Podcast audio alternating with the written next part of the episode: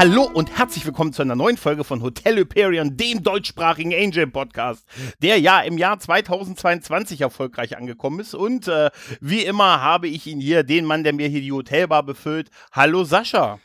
Ich habe das Gefühl, dass ich irgendwas verpasst habe letzten Monat. Ich weiß auch nicht. Kommt mir vor, als hätte ich 2 Monate geschlafen. Hallo zusammen.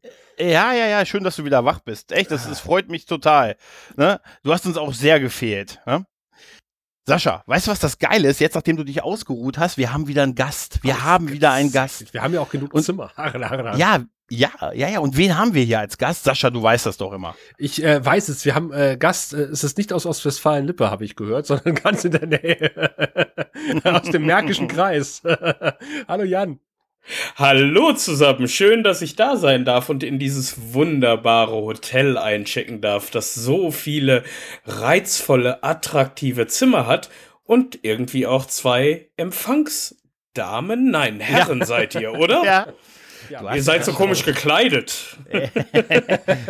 Kurzer Check, Sascha, du hast dein 2G Plus hast du bei ihm gecheckt, oder? Ja, das gute Laune und gut vorbereitet. 2G. Ach, sehr gut. Ja, herzlich willkommen, lieber Jan. Es freut uns sehr, dass du heute bei uns bist. Du bist ja, man hört dich oder man kann dich hören in der legendären Rückspultaste. Das stimmt. Ich bin... Also Sebastian nennt es immer Co-Moderator, aber in Wirklichkeit ist er ja derjenige, der alles quasi leitet und zusammenhält und vorbereitet und so. Und ich bin dann immer noch da und gebe meinen Senf ab, meistens irgendwie unvorformuliert und total chaotisch und unzusammenhängend sowieso. Da passt ja wunderbar hier rein. Perfekt, ja, total perfekt. Unser Anliegen ist natürlich hier, wir reden ja hier über Angel und da ist natürlich die Frage, wie bist du denn zu Buffy und Angel gekommen und somit unbewusst zu uns nur vor 20 Jahren halt? Ja, das stimmt. Also es war tatsächlich so ungefähr vor 20 Jahren. Ich habe vorhin schon mal überlegt, was habe ich eigentlich aus diesem Buffyverse als allererstes gesehen? Aha. Und ich erinnere mich, dass mich schon ein Kollege früher mal darauf angesprochen hat, ich sollte mir unbedingt mal Buffy angucken, allein wegen Charisma Carpenter. Die fand er nämlich so super. Und das konnte ich auch durchaus nachvollziehen. Aber irgendwie hat's, weiß ich nicht, irgendwann mal bin ich auf Pro7 hängen geblieben und es muss die dritte Staffel Buffy gewesen sein, weil und da war ja auch die Verbindung zu Star Trek, ich bin ja großer Star Trek-Fan gewesen, da war ja Armin Shimmerman als Direktor Snyder damals. Ja.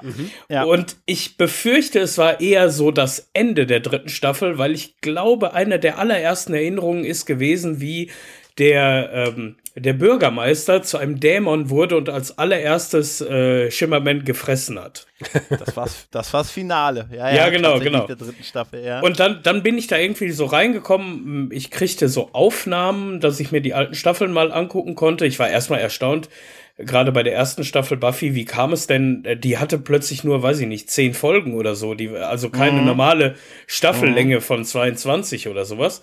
Und das hat mich total fasziniert, insbesondere weil die erste Staffel war ja noch so ein bisschen, wie ich sagen würde, Kinderkrams so ein bisschen, ja. Musste sich erst finden. Aber dann die Geschichte rund um Angel und Angelus und sowas, die hat mich total gepackt. Und dann bin ich natürlich auch in der dritten Staffel dabei geblieben, die vierte Staffel dann, die war ja dann so ein bisschen abgedrehter, dieses Studienbeginn und Adam und alles Mögliche. Oh, Adam, hatte ich schon fast vergessen. Ja, und natürlich hier der Freund von Buffy, der dann diese Armee anführte. Ja. Ganz genau, Riley. Genau, richtig, genau. Irgendwie, ich blieb auf jeden Fall dabei und natürlich dann, ich glaube, parallel zur vierten Staffel begann doch dann schon Angel, oder war es parallel zur fünften? Ja, vierte. Ja. Genau, und da bin ich einfach eingestiegen, weil Spin-Offs, das System kannte ich ja jetzt von, sagen wir mal, Deep Space Nine zu TNG und so. Das bleibt halt im Universum und ich möchte ja wissen, wie es weitergeht, weil wenn man das so ein bisschen im Rückblick betrachtet, Buffy war ja eher so diese Coming-of-Age-Serie und Angel wurde dann zu dieser etwas düstereren, schon erwachsenen Variante, aber immer noch in diesem Fantasy-Horror-Szenario quasi. Und deswegen bin ich bei beiden immer beigeblieben, habe sogar die etwas für mich etwas rundere 6. Staffel von Buffy durchgehalten mit dem grandiosen Musical. Oh ja, da können wir dir ein Lied von singen.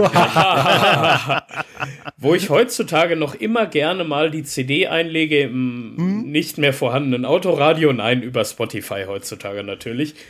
Und ich kann die meisten Lieder einfach auch immer noch mitsingen. Ich fand das damals so toll und es hat mich so überwältigt, dieses Musical. Und es war ja im Grunde genommen auch der Anfang von den Musical-Folgen in irgendwelchen. Es gab vorher bei Xena schon mal eine, aber die war scheiße. Deswegen, also es. Hast du die zweite Musical-Folge bei Xena gesehen? Die war deutlich besser. Oh, nein, leider dann nicht mehr irgendwann. Schade, sonst hättest du schon die Einladung in den Xena-Podcast bekommen, den ich nebenbei auch noch mache. Echt? Ehrlich gesagt, an Xena erinnere ich mich immer nur noch wirklich, wirklich ganz dunkel, dass ich das lief doch immer sonntags, oder? Irgendwie Hercules und Xena hintereinander und so. Nach SeaQuest. Genau. Stimmt, SeaQuest DSV. Ach du Schande. Ja, ja. Es gibt eine Folge, die kann ich dir ans Herz legen. Erst geht Xena mit Gabrielle nackt baden, verprügelt Dorfbewohner mit Fischen und dann sitzt Karl Urban in einem Baum mit einer Flüstertüte und versucht, seinen Vater davon zu überzeugen, seinen Bruder zu opfern. Großartige Folge. Ich bin dabei, würde ich sagen. Also, schon beim Nacktbaden bin ich eingestiegen. Das Beste ist, wenn dir Sascha das nachts in Sprachnachrichten schickt. Du musst das unbedingt sehen. Okay. Karl-Heinz Urban im Baum mit einer Flüstertüte. Wo du gerade sagtest, bevor ich gleich noch ein bisschen was zu Angel erzähle, es gibt ja hier im Podcast-Imperium, lese ich auch noch verschiedene andere Podcasts und damit schließt sich so ein bisschen mein Podcast-Kreis, ehrlich gesagt, denn, habe ich ja auch alles in der Rückspultaste schon erzählt, neben den Wrestling-Podcasts, die ich schon seit 2003, 2004 oder sowas höre, habe ich auch viele Jahre lang den Who-Cast gehört. Oh. Ja. Vor allen Dingen in der David Tennant-Ära habe ich ihn gehört, weil ich brauchte immer etwas, um mich abzureagieren, wenn ich die Folgen von David Tennant gesehen hatte. Du stößt ins gleiche Horn wie der Who-Cast. Das hört man selten. Ja, es gab wirklich gute, die Dr. Light-Folgen fand ich immer super, aber gut. Dann wirst du deine Freude an der Chibnall-Ära haben. Ich bin noch nicht so vorgedrungen. Ich bin nach Matt Smith eigentlich so ein bisschen weg gewesen. Okay. Peter Capaldi habe ich noch so ein bisschen mitgekriegt, aber seitdem, weiß ich nicht, hat es mich ein bisschen verloren. Ich sag mal, wenn du aktuelles Doctor Who guckst, weißt du die 4. Staffel wieder zu schätzen. Das ist die späte Tennant-Ära. Ich wollte es gerade sagen, ja. Ja, die grausame 4. Staffel, in der jeder sich geopfert hat für den Doktor. Das Opferlamm of the Week, genau. Ja, genau. Sogar Kylie Minogue. Ja, das stimmt, in dieser komischen Orient-Express-Folge, oder? Ja, war das? Ja, genau. Nee, es war doch, ja genau, irgendwie sowas, ja. Ja. Wie gesagt, alles, das sind so Ausläufer der, glaube ich, der 2000er Jahre oder sowas, glaube ich, gewesen. Naja, und um wieder den Ratschlag zu Angel zu bringen, es ist halt, ja, David Boreanaz fand ich immer cool einfach als Schauspieler und Charisma Carpenter ist einfach mitgegangen in das Spin-Off. Und das war ja schon ein ganz, ganz wichtiges Ding. Ich musste ja wissen, wie es weitergeht mit ihr.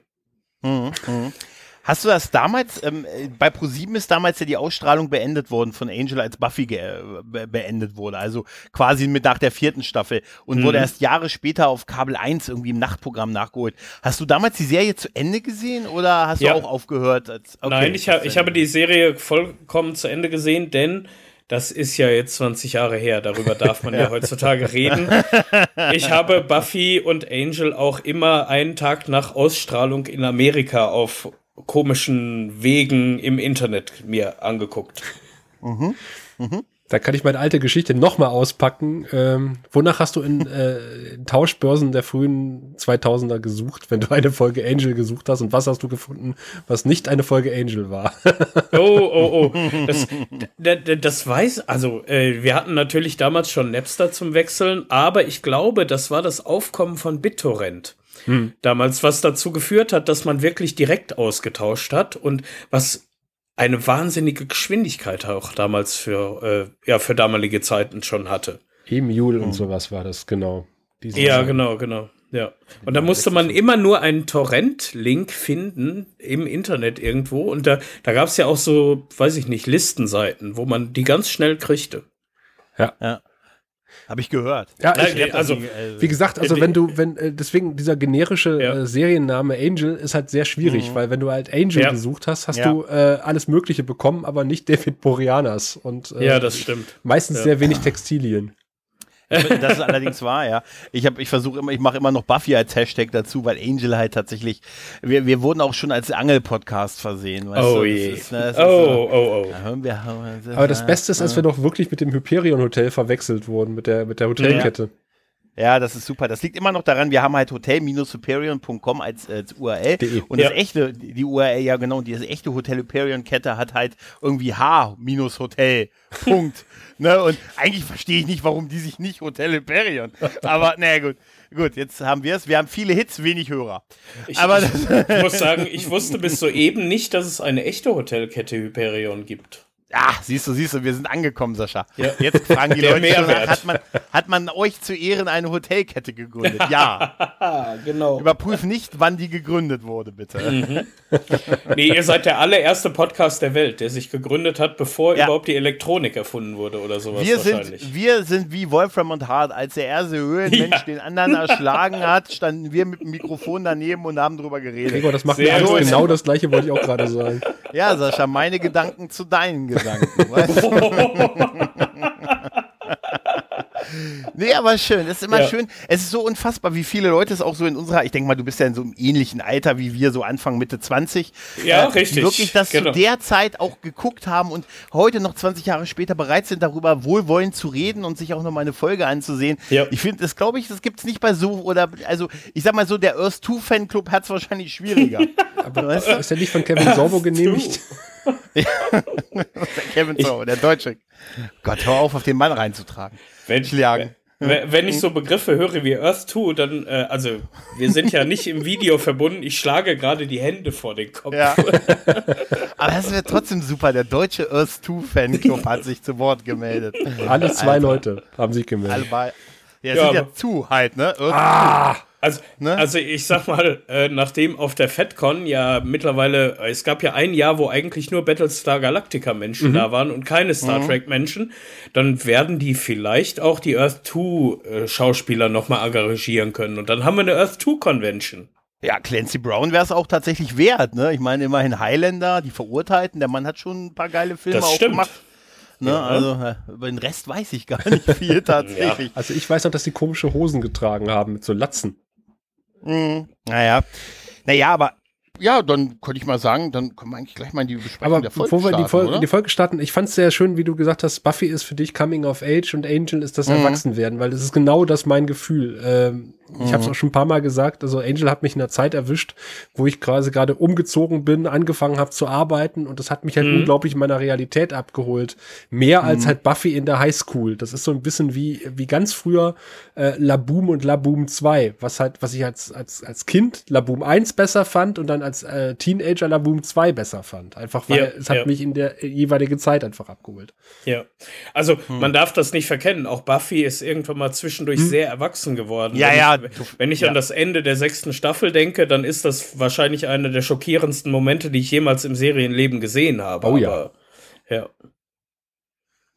deswegen. Aber natürlich, Angel war von Anfang an die erwachsenere Serie, fand ich. Ja, es war halt gut mit denen. Also ich hatte genau das richtige Alter. Also ich habe, als Buffy hier lief, da war ich so 17. Da war ich erst in Buffy, da war ich ja gedacht, Sarah Michelle Gellar, ne? Und dann ist man halt so mit, relativ später ein Erwachsen geworden. Das war gut für die Adoleszenz.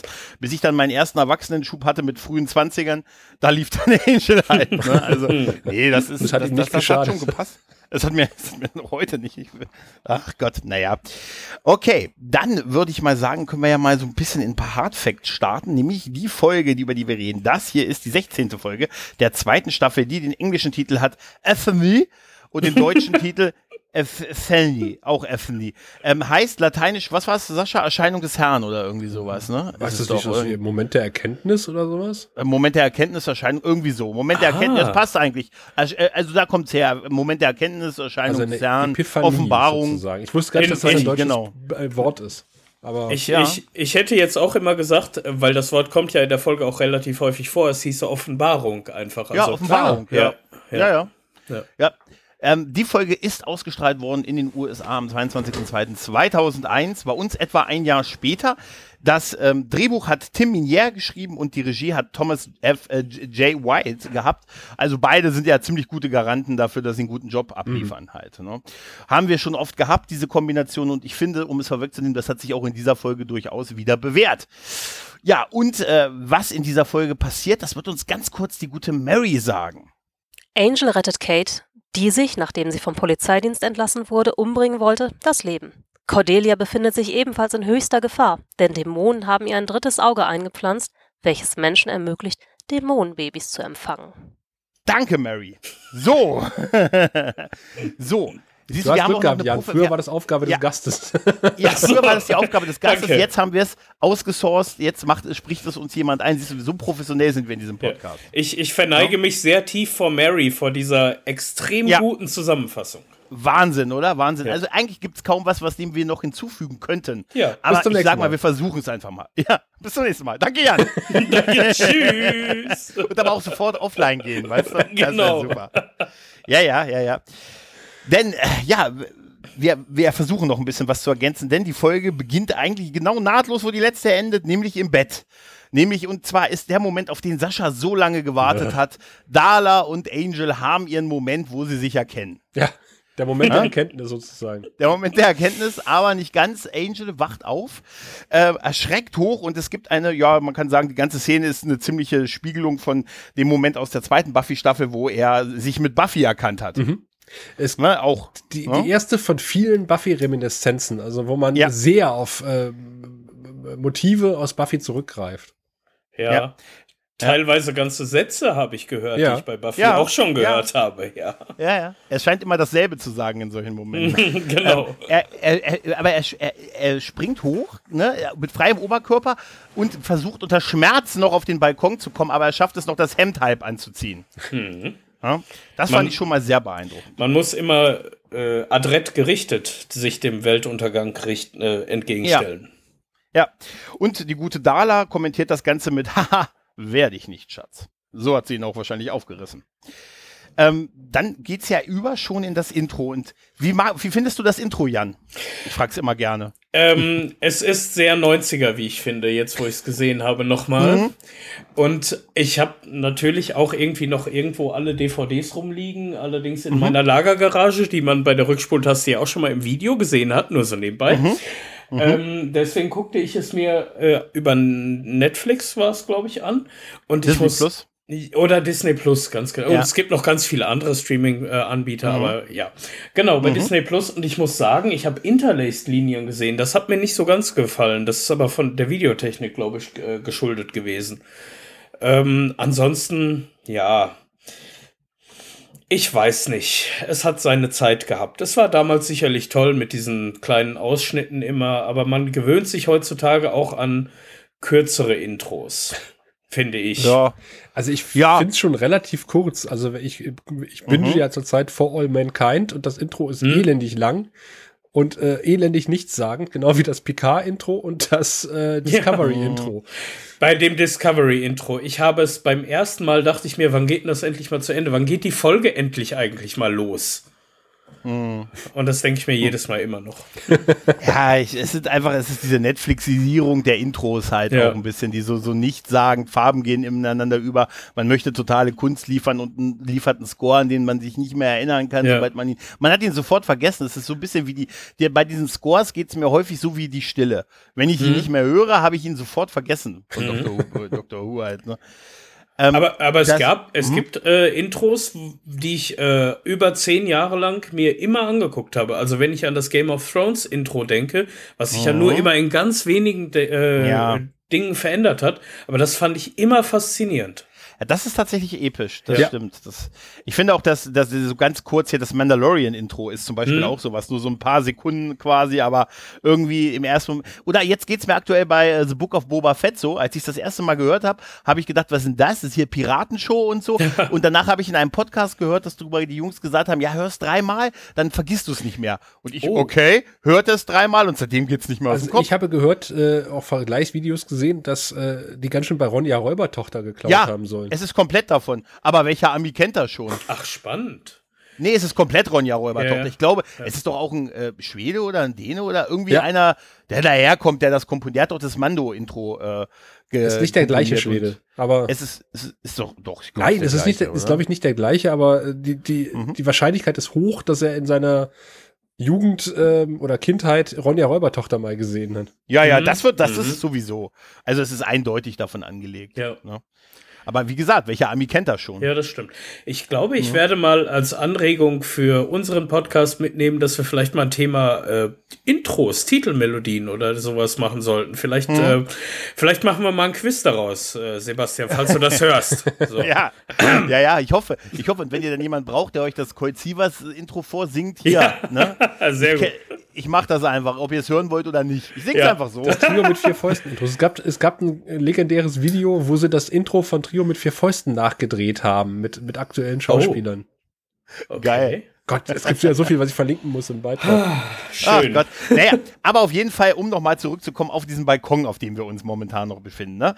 Angel kommt so langsam wieder zu sich. Darla denkt, es ist Angelus und hält ihm erstmal eine Rede von, ich habe dich befreit und du hast einfach die Waffen gestreckt und dich mir hingegeben. Ne? Und Angel sagt, es tut mir leid, verzeih mir, ich konnte dir nicht helfen. Und dann erst merkt sie, als er sie dann ihre Hand festhält, dass er nicht Angel ist. Dass er nicht Angelus ist, sondern Angel ist. Und sagt, das kann doch nicht sein.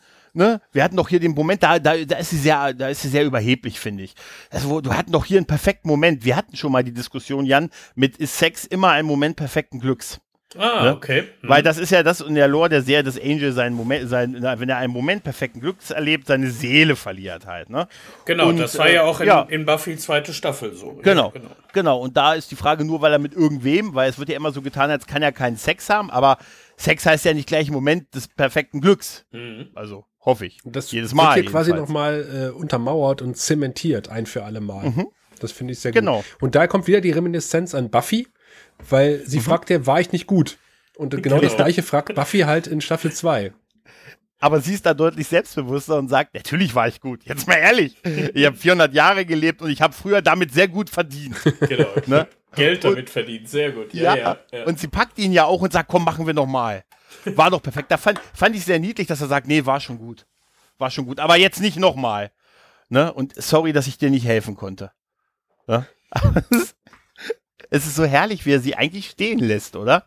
Ja. Er hat so ein total er sieht auch, finde ich, deutlich abgeklärter aus jetzt ab diesem Moment, als er. Und wir haben ja jetzt einiges mit ihm durchgemacht die letzten Wochen und Monate mit den Folgen, den Agro-Angel. Ja, vor allen Dingen, er musste ja gerade erkennen, dass die Welt quasi seine eigene Hölle ist. Ich nehme jetzt nochmal den Reprise quasi auf. Und jetzt ist er noch nicht mal in der Lage, diese Welt irgendwie von sich zu lassen, indem er seine Seele einfach wegwischt. Ja, tatsächlich. Aber ich habe mir auch gedacht, vielleicht ist er auch innerlich ein bisschen froh, dass er jetzt durchaus bumsen kann, ohne jedes Mal das Risiko einzugehen, seine Seele zu verlieren. Und dann verliebt er sich aus Versehen wieder und dann ist die Seele weg. Das wär's. Wo war er eigentlich in der Zeit, bis er wieder bei der guten Lockley gewesen ist? Tja. Wo warst du denn? Ist das Nein, aber er lässt sie ja im Prinzip da zurück. Ne? Er lässt sich halt nicht nochmal ein. Er sagte, für ihn ist die Sache erledigt und er möchte jetzt im wahrsten Sinne des Wortes und sagt auch, ich bin fertig mit dir. Ne? Abgang erstmal für Darla, tatsächlich. Ja. Und wir dürfen ja nicht vergessen, in der letzten Folge sahen wir noch, dass Lockley sich sich umbringen wollte und Angel das ja zwar am Anrufbeantworter gehört hat, aber es ihm dann sichtlich egal war. Und jetzt versucht er sie noch zu retten, klopft an ihre Tür, tritt sie auf und kann sie betreten, tatsächlich, das Büro. Und das ist so eine Szene, da springe ich mal ans Ende, weil am Ende sagt sie ja, du konntest die Tür eintreten, obwohl ich dich nie, also du kamst rein, obwohl ich dich nie reingebeten habe. Und ich hatte diese Szene immer verstanden, dass sie einen Moment lang tot gewesen ist und er deshalb reinkommen konnte in die Wohnung. So hätte ich das jetzt auch verstanden. Wie scheint nicht so zu sein. Ja. Sie sagt dann, also er packt sie, er kann sie ja nicht wiederbeleben, weil er keinen Atem hat. Ne? Und er packt sie ja dann und sagt, hier, stimmt. Er kann rauchen, aber er kann nicht wiederbeleben. Ist auch ein ungünstiger Tausch. Und er schleppt sie ja dann in die Dusche. Ich habe mich gefragt, ob das, ja gut, okay, mit Wasser, ne, dass er sie halt, sie scheint bewusstlos zu sein, aber ich habe das tatsächlich wirklich so verstanden, dass sie wirklich so einen Moment tot war und er deshalb rein kann. Aber sie sagt ja am Ende, ne, du konntest rein, ohne dass ich dich reingebeten habe. Also hat sie wohl doch noch gelebt. Also ich hätte die Frau auch nicht unter die Dusche gestellt. Ich hätte den Notruf gewählt, tatsächlich. Ich glaube nicht, dass das funktioniert, wenn da jemand liegt mit viel Alkohol und viel Schlafmittel, dass man ihn unter die Dusche stellt. Habe ich mich auch gefragt, ob das so sinnvoll ist, liebe Kinder. Macht das besser nicht. Immer den Notarzt holen. Immer einmal mehr den Notarzt. Ja, lieber einmal zu oft als einmal zu wenig. Ja, aber ich habe auch gehört, egal, immer etwas tun ist immer besser als nichts tun. Das stimmt. Ne? Hoffentlich war das jetzt richtig. Ne? Ja, aber es sieht wirklich ein bisschen komisch aus. Aber wie gesagt, ich habe es tatsächlich so assoziiert, dass sie kurz tot war. Aber es scheint ja nicht so zu sein, nach dem, was sie da am Ende sagt. Ja. Sie sieht auch. Wenn wir da ans Ende springen wollen, gleich schon mal, wenn wir einmal in der Debatte sind, gerne. Ist das natürlich auch ein Rückgriff auf diese eine Buffy-Folge, wo er sich ja umbringen will, wo er auch in einem ziemlich seelischen Tief gerade ist und es dann anfängt zu schneien, wie durch ein Wunder. Genau. Das erste Mal in Sunnydale schneit es, ja. Und die Sonne wird den ganzen Tag nicht scheinen. Und ich glaube, das war ein gewollter Rückgriff genau darauf. Mhm. Ja, es wird das auch bedeutet haben, sonst wird sie das am Ende nicht gesagt haben. Ne? Und sie wird ja auch wieder wach. Also ne, sie sagt auch, er lässt sie ja relativ schnell allerdings auch wieder alleine. Ne? Also sie sagt ja, ne, ich würde das jetzt nicht normal tun und danke, dass du mich gerettet hast. Hier war übrigens der erste Moment für mich, der passiert in dieser Folge, glaube ich, noch einmal, wo ich mir dachte, ach ja, die war ja auch dabei. Ich hatte Kate schon eigentlich wieder vergessen und dann fiel mir aber auf, ach ja, die hast du ja noch mal irgendwo gesehen, die gute Elisabeth Röhm, Deutsch-Amerikanerin, habe ich danach noch viele, viele Staffeln in Law and Order, glaube ich, gesehen. Sie ist dann die Staatsanwältin geworden, Sutherland. Genau, deswegen, das ist ja, das habe ich mir auch aufgeschrieben, ist das die letzte Folge, wo wir Kate sehen? Das habe ich mir später aufgeschrieben. Es ist tatsächlich die letzte Folge, wo wir Kate sehen, weil sie danach genau an das Set von Law and Order gewechselt ist. Mhm, genau, das startete da irgendwann, ja. Also wir haben bei Kate ja so ein bisschen so eine merkwürdige Beziehung im Laufe der Serie gehabt. Es wirkt so, als wäre sie als so ein richtiger Hauptcharakter eingeführt worden und dann hat man das so ein bisschen fallen gelassen. Dann gab es ja diese ganze Phase, wo sie sich mit Angel, wo sie ihm die Schuld am Tod ihres Vaters gegeben hat und ihn gehasst hat und fast schon gejagt hat und wo sie aber auch nur mehr so ein bisschen Antagonist und wenig dabei war und jetzt hat sie quasi so einen im letzten Moment noch, ich finde, ein bisschen halbherziges Ende ihrer Figur halt bekommen, ehrlich gesagt. Ne, aber so wirkt es wie eine Verabschiedung von ihr. Ja, gerade jetzt, wo der Moment war, wo sie vielleicht, es war ja schon so ein bisschen Romantik und Liebe am Ende in der Luft, wo sie auch sagte, du durftest rein, obwohl ich dich nie reingebeten habe und sowas. Da hätte man vielleicht was machen müssen, aber nein, man hat Angel quasi noch ein bisschen tiefer gekickt.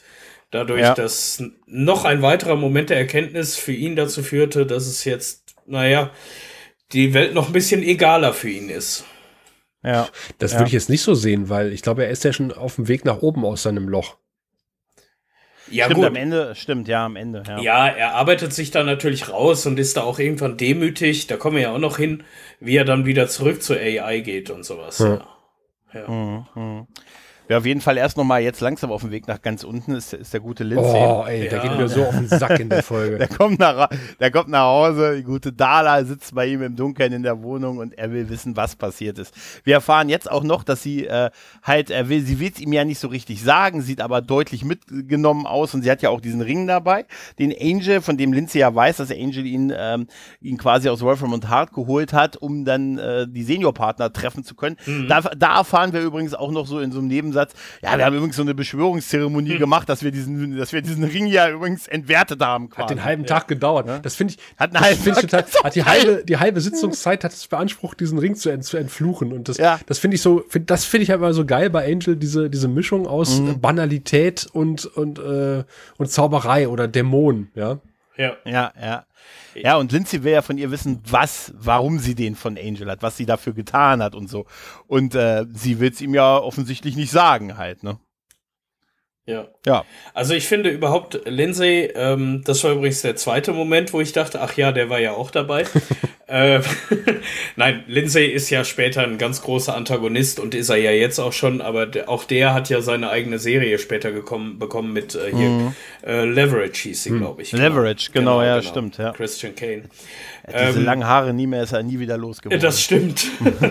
Aber das ist einer so der ersten Momente, glaube ich, gewesen, wo ich so auch irgendwann Mitleid mit ihm bekommen habe, dass er, und das macht ja irgendwie auch dieses aus, dass aus einem typischen Antagonisten so langsam der liebenswerte Gegner wird. Nein, in der Folge ging er mir allerdings auch sehr auf den Sack. Ich finde wirklich übergriffig, arschig in dieser Folge. Echt? Also in der Folge tatsächlich. Vielleicht ist das für mich auch nur eine Momentaufnahme, weil ich jetzt wirklich diese eine Folge gesehen habe, aber wie er da so saß und es tropfte aus ihm dieses, eigentlich will ich doch mit Darla zusammen sein. Ja, ja, total. Und sie gibt sich mal eben dem Angel hin. Ja.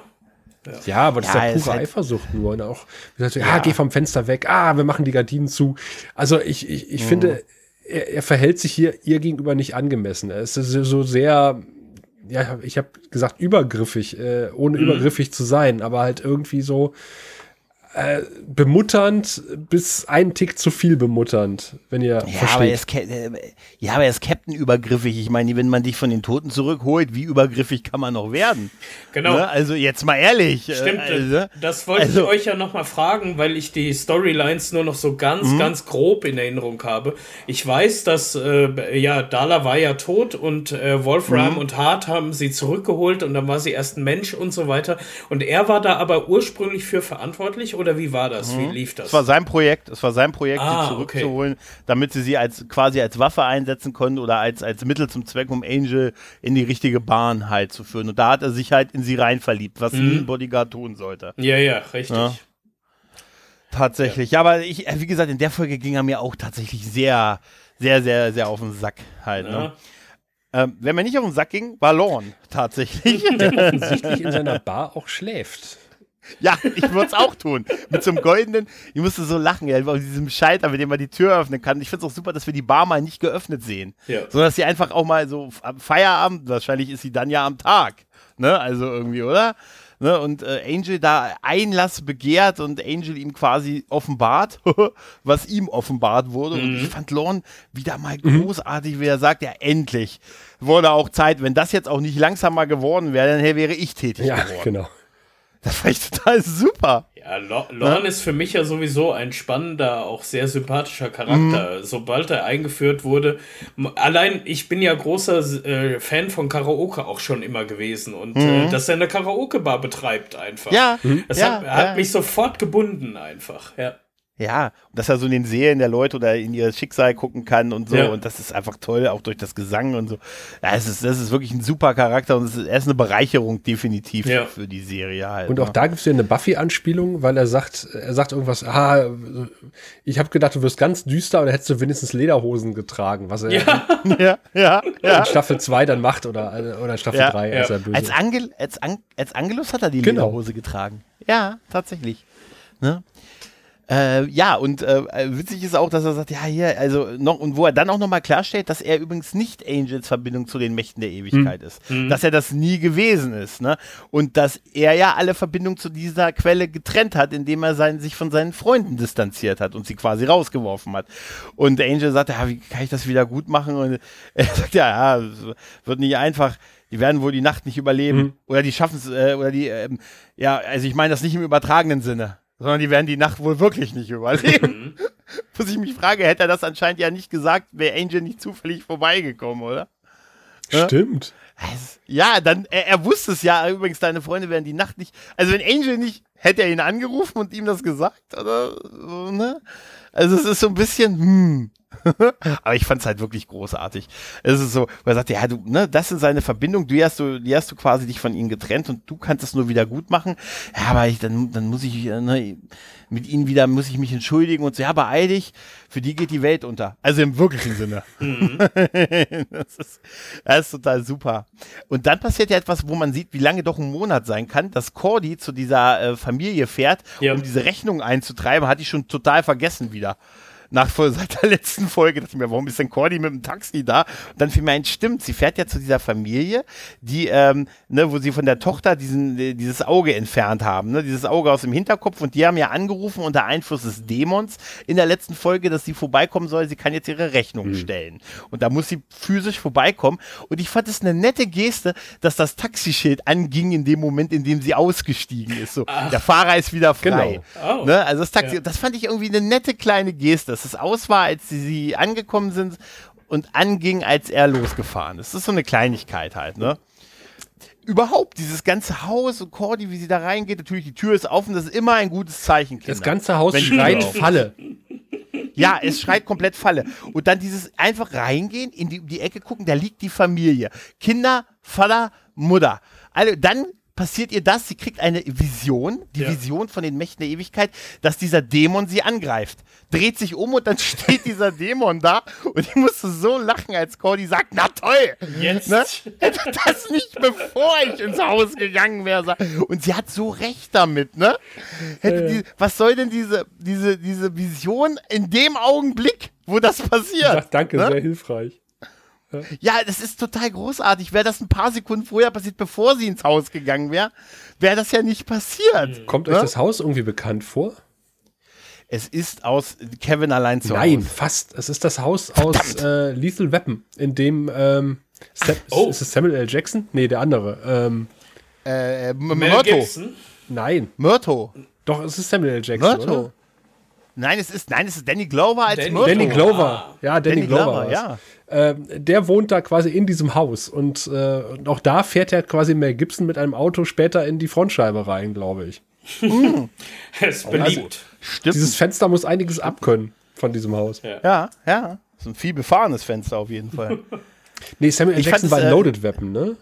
Loaded Weapon, du redest von Danny Glover als Murto in Lethal. Ich meine aber Lethal Weapon, genau. Ja. Auf jeden Fall, als sie dann aufwacht, man sieht ja diesen Angriff, ne, auf sie, und dann wacht sie auf und hält sich ja an den Hinterkopf. Da habe ich im Moment schon gedacht, oh, jetzt hat sie schon das Auge. Ja, ich auch. Hat sie auch die ganze Zeit, weil sie immer so prominent ihr Hinterkopf reibt. Ja, und dann... Stimmt, das habe ich auch gedacht. Das fiel mir in dem Moment auf. Aber sie ist nur auf den Hinterkopf gefallen in dem Moment, oder? Ja. Offensichtlich. Ja. Ne, und dann sagt ja der Dämon, Stilon-Dämon? Irgendwie so, glaube ich. Shiloh, glaube ich, oder? Shilon? Okay. Irgendwie. Auf jeden Fall sagt der ja, du hast ihr habt unsere Brut getötet. Und sagt, haben wir gar nicht, wir haben nur dieses Mädchen, dieses Ding vom Hinterkopf, oh. Ne? Sie sieht ja dann sein Auge, oh, ihr habt Augen auf dem Hinterkopf. Ja. Ne? Und so, hey, Moment mal, ihr habt Augen. Wir haben nur diese Mädchen, eure Brut, oh, damit haben wir ja eure. Ich finde es super, dass sie es so durchgängig sagt. Ne? Eigentlich haben wir die Mädchen nur das Auge vom Hinterkopf entfernt und somit eure Brut getötet. Das fand ich irgendwie super, dass sie es noch vollendet und so. Und dann hat er gesagt, wir haben jetzt wir wissen, was die anderen beiden macht. Als erstes der auf Rädern. Ne?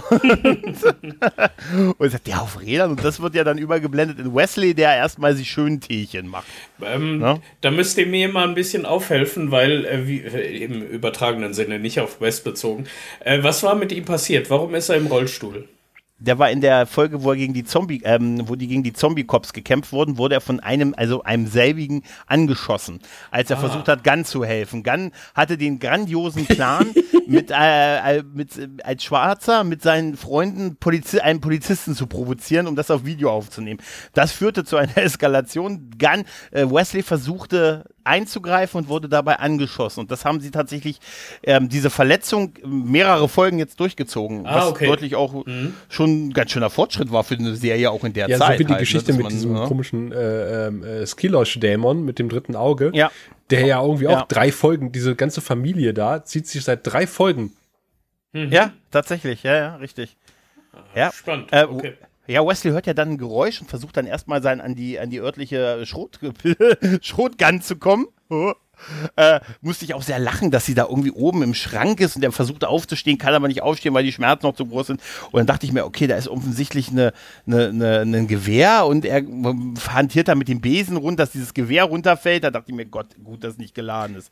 War es ja nicht. Ja, sicher, dass die Munition separat vom Gewehr gelagert.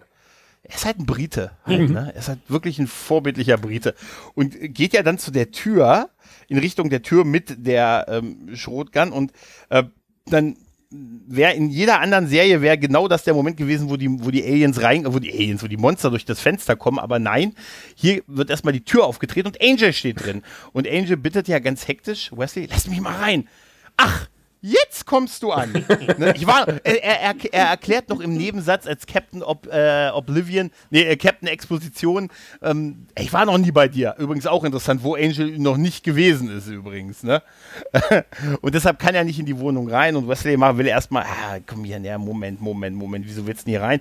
Und dann merkt er, dass halt dieser Angriff stattfindet, dass dieses Skilosh-Dämon halt durch das Fenster reinkommt und das, komm rein, ich bitte dich rein. Dann sagt das gleich dreimal hintereinander in verschiedenen Versionen und so. Und dann geht eine Kampfszene los halt zwischen Angel und den Dämonen und ich fand es sehr witzig, dass er Wesley gefragt hat, wie tötet man die? Und Wesley, da gibt es viele Wege. Ne? Da gibt es viele Wege. Ne? Versuch's mal, sie zu zerhacken. Hack's in Stücke. Genau. Ja. Ne, das macht ja auch Angel und einer wird ja auch erschossen von Wesley, ne, der dann auch dieses gelbe Ektoplasma-ähnliche Zeug da abkriegt. Und halt, sein Spruch ist auch geil, er sagt, ich hoffe, Frau Starz war nicht zu Hause. Die Mieterin über ihm. Ja, genau. Aber das ist aber schön. Irgendwie ist es eine coole Szene gewesen, tatsächlich. Ja. Auch das Ecto als Blut fand ich sehr, sehr schön eingesetzt, muss ich sagen. In dem Moment, wo er auf ihn einhackt, das ist ja so dieser klassische Filmmoment, man sieht nicht, wie er auf ihn einhackt, sondern das Blut wird von unten nach oben gespritzt und so. Richtig, wunderbar. Richtig. Ja. Das ist schön. Da kommt die große Schweigeszene zwischen Darla und... Ja, warte, bevor die Schweigeszene kommt. Wesley freut sich ja erstmal, dass Angel ihn gerettet hat und dann fällt ihm ein, ach nee, ich bin ja sauer auf ihn. Das hat er ein paar Mal in der Folge tatsächlich. Dass er sich erst freut, ne? Er war ja auch ganz britisch, als er ihn nicht zuerst reingebeten hat, sondern ihm erstmal gesagt hat, was Sache ist. Und wie er ihn erstmal zurechtweisen musste. Ach, du warst noch gar nicht hier. Aha. Ja. Man bringt ein Geschenk mit, wenn man irgendwo ist. Ja. Naja, auf jeden Fall, dann schweigen sich ja die gute Darla und Lindsay so ein bisschen an, ne? Und Lindsay durchsucht. Ist auch so geil, wenn er in diesen Kleiderschrank reinguckt, wo dann ihre Sachen drin hängen. Ne? Ja, neben sein. Ja, auch das finde ich irgendwie, weiß ich nicht. Ist eine kleine Wohnung. Ja.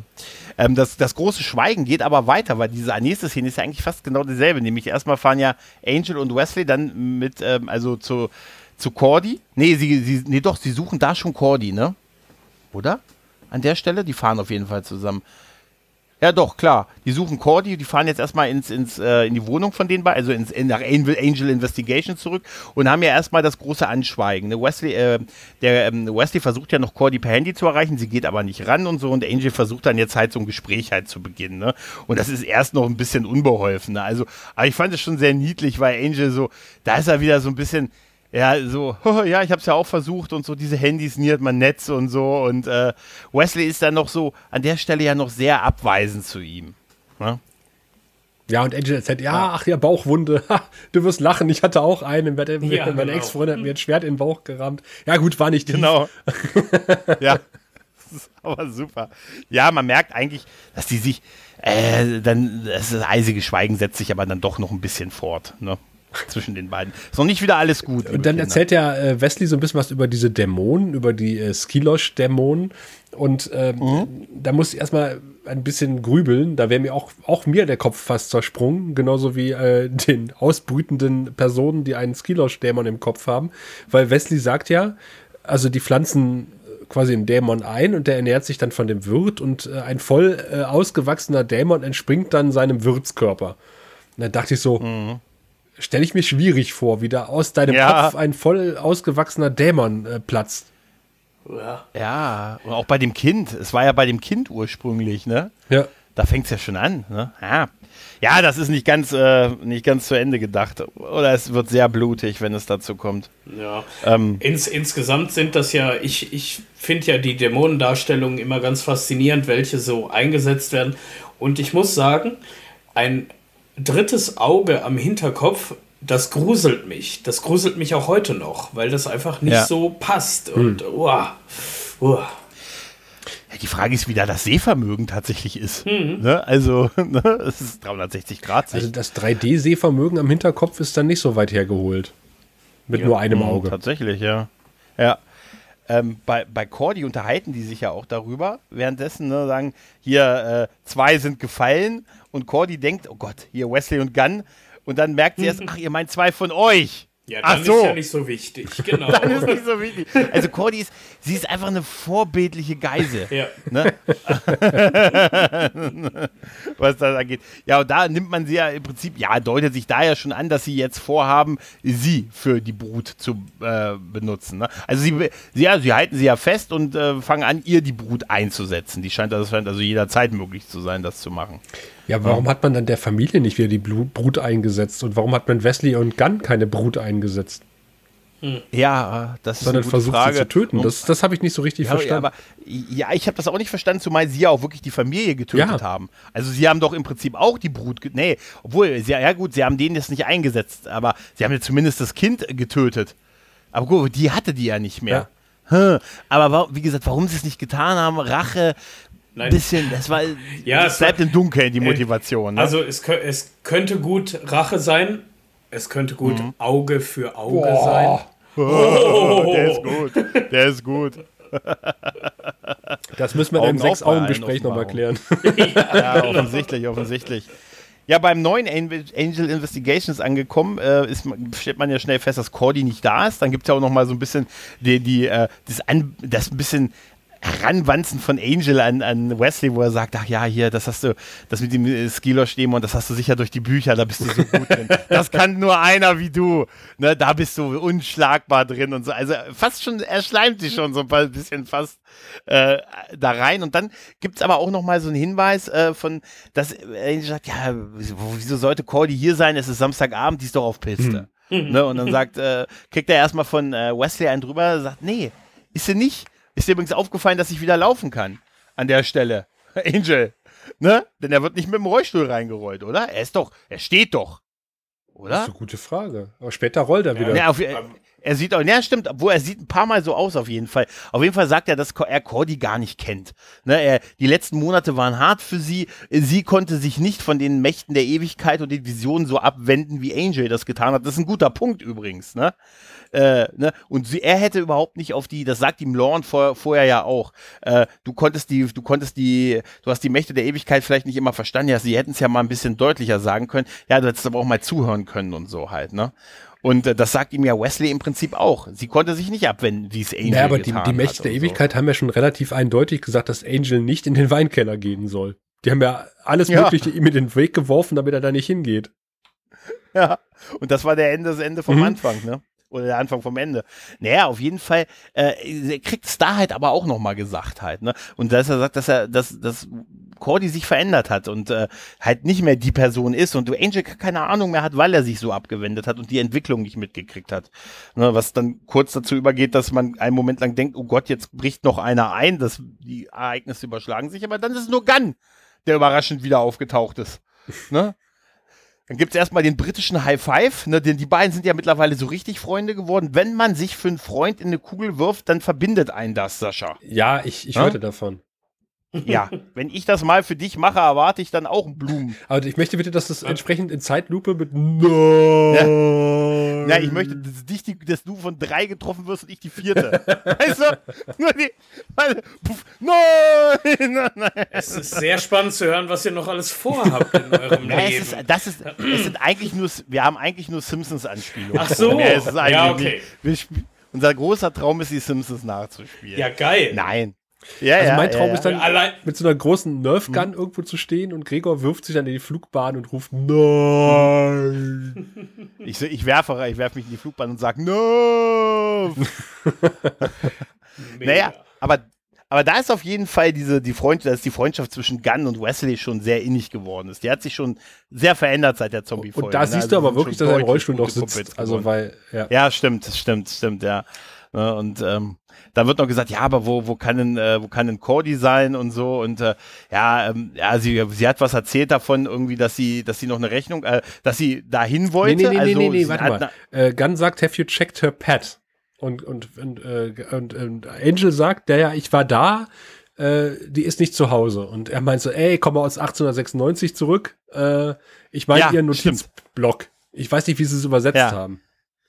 Ja, ich weiß es auch nicht. Es war auf jeden Fall irgendwas, er erzählt doch irgendwas mit dem dass man das durchpauschen kann. Wenn du Graphit sagt, aus dem Bleistift reibst und dann man kann auch einfach den Durchschlag nehmen. Ja, das Pauspapier. Da steht diese Adresse drauf, der Familie, wo sie diesen Exorzismus des Auges gemacht haben, aber die dann nicht bezahlen wollten. Ne? Und wieso sollte Cordy denn da hinfahren, ohne uns Bescheid zu sagen? Das würde sie doch nie machen. Sie wollte vielleicht eine Rechnung eintreiben. Oh ja, dann Sie schulden uns Geld. Oh, dann los. Sie schulden uns Geld. Das finde ich übrigens so toll in dem Vorspann, über den wir ja schon gesprochen haben. Mhm. Diese Szene, wo man Cordy sieht und diese Rechnung hochhält und sich so richtig darüber freut bei Angel. Ja, super. Das beschreibt ihren Charakter total gut. Mhm. Ja, tatsächlich. Ja, das ist so. Cordy wacht ja auch auf, ne, und sagt ja, jetzt kann sie ja plötzlich den in ihrem Backend stehenden Skylosh-Dämon sehen. Mhm. Zumindest sagt sie das, ne, und an der Stelle ist übrigens toll, weil ihr da so klar wird, dass sie alleine ist, dass keiner weiß, wo sie ist und sie keiner suchen und vermissen wird. Halt, wann ihr was passiert, und sie geht ja dann auch an den Spiegel und dreht sich um und kann dann ihr Auge quasi im Spiegel sehen, das halt aus den Haaren rausragt. Ne? Ich finde übrigens die Skylosh-Dämonen vom Make-up ausgesprochen gut. Also die haben ja die haben so ganz komische Ohren, die so ein bisschen aussehen wie es gibt irgendeine Alien-Rasse bei Futurama, die hat das auch. Und dann führen ja so Nervenstränge außerhalb des Schädels von den Augen zum hinteren Auge. Das ist ziemlich gut gemacht. Und der Kevin Fry, der hier den Chef Skylosh-Dämon spielt, den dürftest du vielleicht kennen, Gregor. Der hat nämlich in Sons of Anarchy mitgespielt, den Neil, wer auch immer das ist. Ah, doch, aber weißt du, was ich noch schöner fand, ist, dass du Futurama und Fry im selben Satz gesagt hast. Ja, du hast es gemerkt. Ja, natürlich habe ich es gemerkt. Und er hat in War Without End Teil 2 eine Centauri-Wache gespielt. Er ist quasi einer der Typen gewesen, der Sheridan in den Knast geworfen hat. Dieses Schwein. Schwein. Seit wann? Ich hatte auch zwischendurch ich habe mir das Make-up auch mal genauer angeguckt, beziehungsweise diese Plastik, die da drauf hatten. Und ich dachte mir, das ist für die Zeit, wo die das produziert haben, eigentlich ein richtig gutes Kostüm gewesen. Ja. Und auch, dass sie das mit diesem, das war ja offensichtlich irgendwie ein Trickauge noch, dass sie das so nur sehr dezent eingefügt haben. Und wenn man mal so ein paar Kamerablickwinkel betrachtet, sieht man meistens gar nicht den Hinterkopf von denen, sondern dieses Auge immer nur dann, wenn wirklich das auch im Fokus steht. Ja, das ist cool gemacht, das ist echt cool gemacht, ja. Da sind wir ja nochmal im Auto von Angel und jetzt fahren sie ja alle drei zu der Wohnung der Familie, wo Cordy die Rechnung eintreiben möchte. Und da kriegt Gunn haut ja Angel jetzt noch ein paar Sachen um die Ohren und so nach dem Motto, hast uns enttäuscht, hast uns im Stich gelassen und wer sagt uns, dass du das nicht wieder tun wirst halt, ne? Hast jetzt einmal gemacht, machst du vielleicht immer wieder. Und da musste ich sehr lachen über die Formulierung, hier, nicht, dass du uns hier was hier von Offenbarung erzählst und dann Bums. Und er sagt, nee, war eigentlich andersrum. Erst Bums, dann Offenbarung. Fand ich super, dass auch Angel macht das mit so einem Lächeln, also weil er sich, glaube ich, in dem Moment selber witzig fand. Das fand ich super. Nee, eigentlich war es erst der Bums, dann die Offenbarung. Ja, das ist total großartig, was dann ja übergeht in dieses, warum auch immer bei Angel auf völlig freien Autostraßen, also Straßen, plötzlich Leute auf die Motorhaube kommen. Das haben wir bei dieser Folge, Sascha, du erinnerst dich noch, der ewige Orgasmus. Ja. Du erinnerst dich nicht an seinen ewigen Orgasmus. Ja. Petit Little. Oder nein, weißt du, also wirklich, das war unglaublich, dass da einfach ein Typ auf die, dieser Skilish, warum auch immer, auf die Motorhaube springt, überfahren wird. Ne, und dann bleiben sie ja kurz stehen und dann sieht man ja, wie, warum auch immer an der Stelle plötzlich 3 oder 4 genau an der Stelle da auftauchen. Auf der leeren Autobahn. Aber Angel scheint auch nur maximal Tempo 20 zu fahren. Weil, also er springt ja, wenn ich das richtig verstanden habe, der Dämon von hinten aufs Auto drauf. Er muss auf dem Baum gesessen haben. Ja. Genau. Und dann sieht man ja das fahrende Auto mit dem Dämon und das Auto fährt maximal 20, also schneller fährt er nicht. Auch später, wenn Angel sagt, ich halte die Dämonen auf, fahrt ihr mal zu Cordy und sie, in Anführungszeichen, rasen los, das habe ich schon schneller gesehen. Ja. Das ist so, dass da auch sonst kein Verkehr ist, ist ja auch sowas. In Los Angeles. Wir wissen, da ist nicht viel los nachts. Ne? Wo ich aber tatsächlich einen Moment lang super lachen musste, war, als Angel sagt, ich kümmere mich hier um sie, sonst verfolgen sie uns bis zum Haus, ihr holt sie da Cordy raus, ich halte die hier schon mal auf. Und er dann da steht mit den 3 und die weglaufen auf einmal. Und ich fände das so schön, wenn das Ende der Folge, der Szene gewesen wäre. Weil er ist jetzt extra ausgestiegen, muss jetzt dahin joggen und die sind einfach weggelaufen. Das hätte ich einen guten Gag gefunden, ehrlich gesagt. Auf jeden Fall. Ne? Ja. Weil die einfach, und dann jeder in eine andere Richtung. Du kannst uns nicht 1-3 nachlaufen, denn es rennt ja jeder in eine andere Richtung. Dann geht's nur leider Lindsay kommt mit dem Truck aus dem Nichts, überfährt Angel 3-mal und ich glaube, die Szene können wir eigentlich gleich so behandeln. Fährt ihn ein paar Mal über ihn drüber, steigt aus, hat einen Vorschlaghammer dabei und schlägt auf ihn ein, weil er von ihm wissen will, was er mit Darla gemacht hat und tut so, als wüsste er es, aber er will es von ihm hören. Halt, ne? Es ist so glaubwürdig. Und Angel kann sich dann halt irgendwann berappeln und schlägt ihn relativ schnell zu Boden und zerschlägt ihm auch seine Porzellanhand, ne? Und sagt ihm noch, gibt ihm dann noch so ein paar Weisheiten mit, wie schade, dass sie dich nicht liebt. Und Mann. Sagt, hätte auch die andere Hand sein können. Aber ich finde das großartig, weil Lindsay hat ja quasi Angel schon am Boden und dreht sich dann rum, geht zur Ladefläche seines Trucks, seines Pickups. Und auf dieser riesigen Ladefläche liegt genau ein Pflock, den er holt. Ja. Den hat er nicht vorher eingesteckt. Er muss erst zur Ladefläche gehen und diesen Pflock runterholen. Und diesen Moment nutzt halt Angel aus, um ihn dann niederzustrecken. Großartig schlecht. Das wäre der Reserveflock gewesen. Ja, ich glaube, er hat auch den Moment ausgenutzt, um zwischendurch mal eben das Licht an seinem Wagen auszuschalten, weil ich glaube, da war so ein Anschlussfehler. Also es kam mir so vor, als wäre einmal Licht und einmal nicht Licht oder sowas. Ich glaube auch, ja. Ich glaube auch, ja.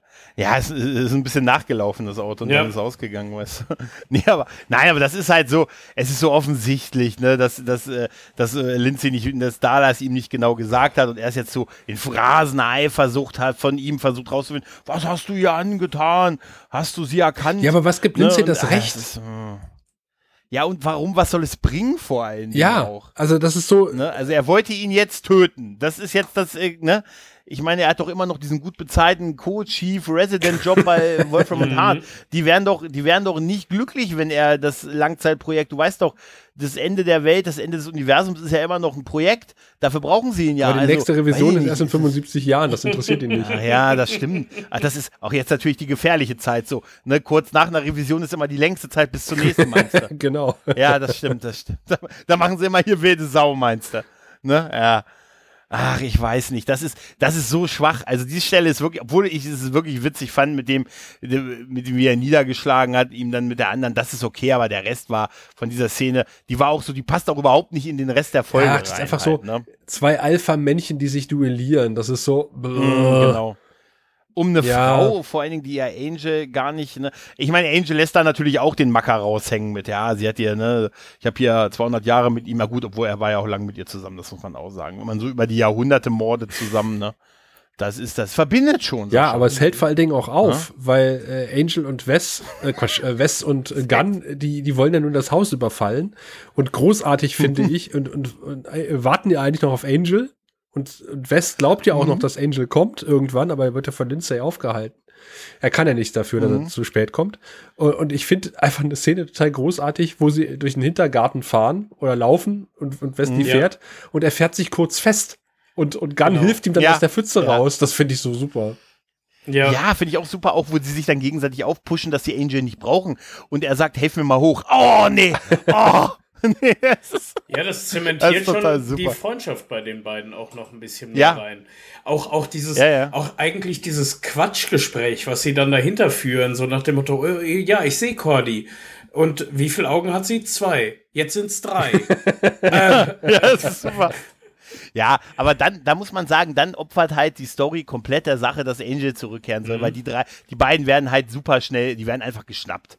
Ne? Die werden geschnappt, die können da nicht groß irgendwie Gegenwehr leisten und jetzt wartet man halt, bevor die beiden auch mit der Brut infiziert werden, jetzt muss noch Angel kurz reinfahren mit dem Truck und den Retter des Tages sein. Das hat man, ne, da hat man sie jetzt ein bisschen weniger, also ein bisschen schlechter dargestellt, als man sie vorher eigentlich aufgebaut hat. Aber ich meine, Wesley ist auch Folgen, nur momentan halt nicht unbedingt zu 100% einsetzbar und aber die Idee ist halt, die Inszenierung ist halt wieder großartig, weil Cordy sitzt ja da und sagt, oh, hey, ich kann Wesley sehen mit meinem dritten Auge.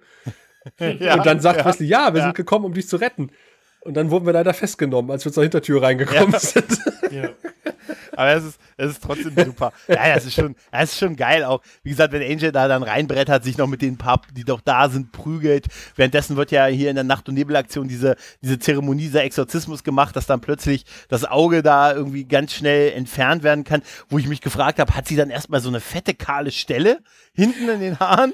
Das stimmt, das habe ich auch gedacht. Oder? Das war ja schon wegrasiert quasi an der Stelle. Ja. Das Mädel hatte eine kahle Stelle, deswegen hatten sie ja dem Mädel so eine Kappe aufgesetzt. Mhm. Ja, pass mal auf, jetzt müsste sie die nächsten Folgen einen Hut tragen. Kann sie ja was drüber kämmen, die Haare, meine Güte. Ja, kann sie drüber kämmen. Auf jeden Fall ist sie ja auch froh, irgendwie dann doch Angel zu sehen. Sie freut sich ja auch erst, ist dann aber auch ein bisschen skeptischer, ne, und sagt, hier, was willst du denn hier quasi? Und wird dann von Gunn und Wesley quasi rausgetragen, ne, so ein bisschen, ne. Währenddessen ist offensichtlich Lindsay wieder wach geworden, der sein Auto vorfindet, das schön zerschrottet, mit dem Hinweis, mit so einem Zettel dran, wo drauf steht, Danke. Danke. Das hat mich so an Police Academy erinnert. Ich fahre seit meinem 11. Lebensjahr nicht mehr Auto. Angel. Das ist total großartig. Lindsay hat aber nicht nur, für den ist jetzt der Morgen ist echt scheiße. Ne? Erst ist die Karre zerschrottet, ne? Dann wirst du noch per Zettel halt verspottet von dem Nebenbuhler. Dann kommst du in die Bude rein und da sind auch noch ihre Sachen weg. Ne? Und dein WLAN ist versteckt. Aber das Passwort geändert. Oder irgendwie so, oh nein. Aber sind euch die Mottenbeuteln an den Kleiderbügeln aufgefallen? Ja, total creepy. Ja, total creepy. Ja. Das sind mehr Mottenbeutel als Klamotten in dem Schrank. Genau. Ja, dann gibt es noch die Abschiedsszene zwischen Lockley, zwischen Kate und Angel, die nochmal beide so ein bisschen erzählen, was sie in der Folge gelernt haben. So ein bisschen He-Man-mäßig. Mhm. Ne? Kate versichert, jetzt ohne die Polizei ist natürlich schon scheiße, aber es gibt aber auch noch andere Jobs. Ja, du hast recht, es gibt auch noch andere Jobs. Das fand ich so ein bisschen Alibi schnell. Und keine Sorge, mit dem mich selbst umbringen, das mache ich ja nicht mehr.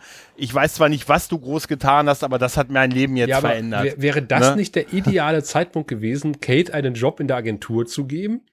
Ja, total. Das wäre der totale Job, aber sie hatte doch schon Ballon. Ja, aber das wäre der logische Schritt. Ja, natürlich, klar. Ich fand auch witzig, was Angel dann sagt. Also Angel ist ja total, da habe ich gedacht, oh mein Gott, heute hätte er damit eine Telegram-Gruppe aufgemacht. Ne? Weil er sagt, pass auf, nichts, was wir tun, hat Bedeutung. Nur wichtig ist, was wir tun. Da musste ich erstmal drüber nachdenken. Nichts, was wir tun, hat Bedeutung. Wichtig ist nur, was wir tun. Ja, er sagt, wenn nichts, was wir tun, wichtig ist, dann ist es umso wichtiger, dass wir was tun. Und zwar, dass wir das Richtige tun. Weil die kleinen Momente, es sind, was zählt. Und es gibt wohl einen Ausschnitt aus der Tonight Show, wo sie russische Queer-AktivistInnen irgendwo gefragt haben. Und die haben tatsächlich diese Szene aus Angel rezitiert. Ja, sie hat tatsächlich noch einen schönen Satz danach. Also den Satz fand ich mit dem, was nichts, was wir tun, hat Bedeutung, nur wichtig ist, was wir irgendwie tun. Das hast du aber besser, ich glaube, du hast es besser aufgeschrieben als ich. Er sagt ja da, er hat bisher immer nach Erlösung oder nach Belohnung gesucht. Ne? Und jetzt ist ihm irgendwie klar, nichts hat eine tiefere Bedeutung, denn dann ist auch die kleinste Art der Freundlichkeit ist dann schon ein Fortschritt. Das fand ich sehr schön. Ne, irgendwie so, ja, wenn nichts eine tiefere Bedeutung hat, was ja auch nicht stimmt, aber dann ist schon die kleinste oder die winzigste Art von Freundlichkeit ein Fortschritt. Das wiederum finde ich einen sehr schönen Gedanken. Ja. Und ja. Jetzt kommt ja die Szene, auf die wir vorhin schon mal angesprochen haben, nämlich, dass sie sagt, ich habe dich eigentlich nie reingebeten. Und sie sagt, ich glaube, wir sind in diesem ganzen Spiel auch nicht alleine. Wir kämpfen nicht alleine. Und dann meinst du, wie kommst du denn darauf? Na, ich habe dich nicht reingebeten. Und dann sieht man Angel so. Das wäre what? Mind blown. ja, mind blowing. Ja. Jan, du holst so bedeutungsschwanger Luft gerade. Ja, auch das. Ich überlegte gerade, ob ich weiß nicht mehr ganz genau, wie es weiterging und wie es davor war, aber diese mächtigen Kräfte im Hintergrund, kriegen die nochmal einen Auftritt oder bleiben die immer so geheimnisvoll? Also können die alles plötzlich, können die auch dafür sorgen, dass Vampire irgendwelche Häuser betreten, obwohl sie es eigentlich gar nicht dürfen oder sonst irgendwas, können die Leuten irgendwelche Visionen verpassen, damit man das Ende der Welt nicht abhält quasi davon, oder wie ist das? Puh, die sind immer sehr im Hintergrund geblieben, ne? In der Staffel 1 haben die unterm Postamt noch gewohnt, ne, Gregor? Oder war das unterm Finanzamt? Ich weiß gar natürlich. Nicht. So wie das heute auch wäre. Da gab es ja dieses Orakel, was unterm Postamt ist. Ja. Genau, die hat man dann, diese körperliche Form hat man sich tatsächlich irgendwann von getrennt und ist da tatsächlich sehr auf einer Metaebene gewesen. Später wurde es tatsächlich allerdings nochmal in dem Laufe der Serie, du, vielleicht erinnerst du dich, Sascha, noch an die 5, gab's da nicht diese Katze, bei der Gunn immer gewesen ist und also es gab auf jeden Fall nochmal so eine physische Form. Skip war ja auch dann irgendwie, ja, also es gibt schon noch physische Formen, aber im Großen und Ganzen so ein bisschen die machen schon viel Hintergrund-Action. Also das ist jetzt kein, bis auf vielleicht der Drache am Ende, das ist jetzt keine es gibt dann immer wieder Vertreter oder Schergen oder Adam Baldwin, ne? Okay. Von denen, aber das ist so die Reihenfolge. Aber Adam Baldwin ist ja nicht von den Kräften der Ewigkeit. Nein, aber die Wolfram und Hart, die Seniorpartner bleiben genauso im Hintergrund. Gut, ne? Also die nehmen sich da alle nichts. Das ist, die haben immer wieder Vertreter oder hier, wie heißt es denn, wenn einer für mich kämpfen muss? Was ist denn, wenn ich sage, ich bin nicht stark, aber ich habe einen Kämpfer für mich? Gibt's doch irgendwie ein Wort hier? Ein Avatar vielleicht oder sowas? Nee, aber die sagen immer, der Champion. Der König hat doch nicht so. Der Champion, ja, irgendwie so, genau, mein Champion oder sowas in der Art. Irgendwie so ein Stellvertreter halt, ne, der für mich den Kampf macht. Der Lieutenant Commander. Nicht mit dem Commander. Ja, aber so ein bisschen, also soweit ich das noch in Erinnerung habe, aber ich muss auch sagen, je weiter wir in der Serie vorgehen, umso mehr verschwimmen meine Erinnerungen, und ich habe das Gefühl in nächster Zeit, dass wir in den nächsten Jahren noch Folgen sehen, von denen ich überhaupt nicht weiß, was war passiert. Das wird immer weniger und wir sind erst in Staffel 2. Also Staffel 3 und 4 verschwimmen bei mir auch total. Ja, ich habe 5 präsent tatsächlich, aber 3 und 4 habe ich sehr wenig. Da passiert noch etwas, was man noch lieber vergessen möchte zwischenzeitlich. Du meinst der Byron der Serie. Ja, tatsächlich. Naja, aber auf jeden Fall ist dann ja noch die Szene bei Angel Investigations und Angel kommt wie ein geprügelter. Jetzt sieht er auch sehr zerprügelt aus. Ich habe auch mich gefragt, hat er auch blauere Flecken als in den Szenen davor, ob er sich ein bisschen fürs Drama ein bisschen böser noch geschminkt hat. Das ist normal. Ich bin am 23. Dezember, einen Tag vor Weihnachten, ich bin am Heiligen Abend bin ich die Treppe runtergefallen. Er war es der heilige Morgen. Und die Tage darauf, nach Weihnachten, sahen meine blauen Flecken deutlich blauer aus als am Tag des Sturzes. Also das ist, glaube ich, ganz normal. Bei Vampiren weiß ich nicht, wie es ist. Aber jetzt haben wir, ich habe gestern Stopperstreifen auf der Treppe aufgeklebt, damit das nicht nochmal passiert. Ich habe ein Warnschild aufgestellt, damit das nie wieder passieren kann. Das ist so geil. Auch so mit so einem feinen Männchen, was dein Gesicht drauf hat. Oder so ein Nass-Schild. Nee, aber heilt es nicht bei Vampiren schneller? Müsste dann nicht auch die Wunden schnell... Naja, es ist halt hier für den dramatischen Effekt halt, ne? Finde ich. Er sieht dann so ein bisschen... Ne? Also er hat mir schon echt leid getan, oder? Er hat schon ein bisschen leid getan. Er sah so ein bisschen wie ein Geprügelter. Also der gute David kann so schön leidend gucken. Das ist... Ja. Ja, das guckt ist so. Immer so, als würde das Leid der Welt auf seinen Schultern liegen. Also das ist so. Ist mir das in den allerletzten Momenten, selbst als wir kommen ja gleich noch in die Versöhnungsszene und so, selbst da guckt er immer noch so leidend. Ja, tatsächlich, das kann der Mann wirklich. Der König, die Königsszene mit der Leidung hatte er, als er Lockley in der Dusche gehalten hat, fand ich. Da sah er wirklich auch sehr unglücklich aus. Ja, wahrscheinlich das 8. Mal gedreht an dem Tag, ne? Als sie mir gesagt haben, ich habe mit ihr eine Duschszene, habe ich mir das anders. Ich wollte gerade sagen, Gregor, wenn du mit Elisabeth Röhm in der Dusche stehst, würdest du auch unglücklich gucken, ja. Aber dann ist mir eingefallen, während ich das sagte, nein, das kann ja gar nicht sein. Nein, wäre nicht so. Ja, auf jeden Fall, ne, möchte er halt, er spricht halt vor und sagt, die sagen, ja, wir wissen, was du willst. Wesley kommt ja gleich zu ihm hin und sagt, hier, hör zu, wir haben darüber gesprochen, wir werden nicht wieder für dich. Und Angel unterbricht ihn, ja, ich möchte nicht, dass ihr für mich arbeitet, ich möchte für euch arbeiten. Und bei vollen Spesen und 13 Monatsgehalt. Nein, er sagt, Wesley guckt ihn ganz verdattert an und sagt, warum? Er sagt, ja, aber ich glaube, dass ich euch helfen kann. Und wieso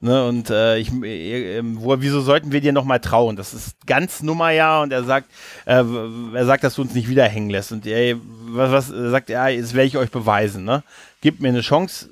Ich möchte es euch beweisen, dass ihr mir trauen könnt und dass ich euch helfen kann halt. Und dann hört man ja Cordy, die Nein sagt, was Wesley ja mit einem bisschen ungläubigen Blick skizziert, aber das Nein deutet in dem Fall nur eine Vision an, tatsächlich, was sehr schön ist, weil man einen Moment lang denkt, na, das Nein heißt Nein, sie ist dagegen, dass er für sie arbeitet, und dann Nein, geht halt in eine Vision halt über, und sie sagt dann auch gleich, was diese Vision war, also Leute, die Hilfe brauchen in Tepoka oder was weiß ich, und sagt im Moment, wieso liege ich denn nicht auf dem Boden, wie sonst immer so nach Das fand Vision. Ich schön. Okay. Genau. Ja, auch.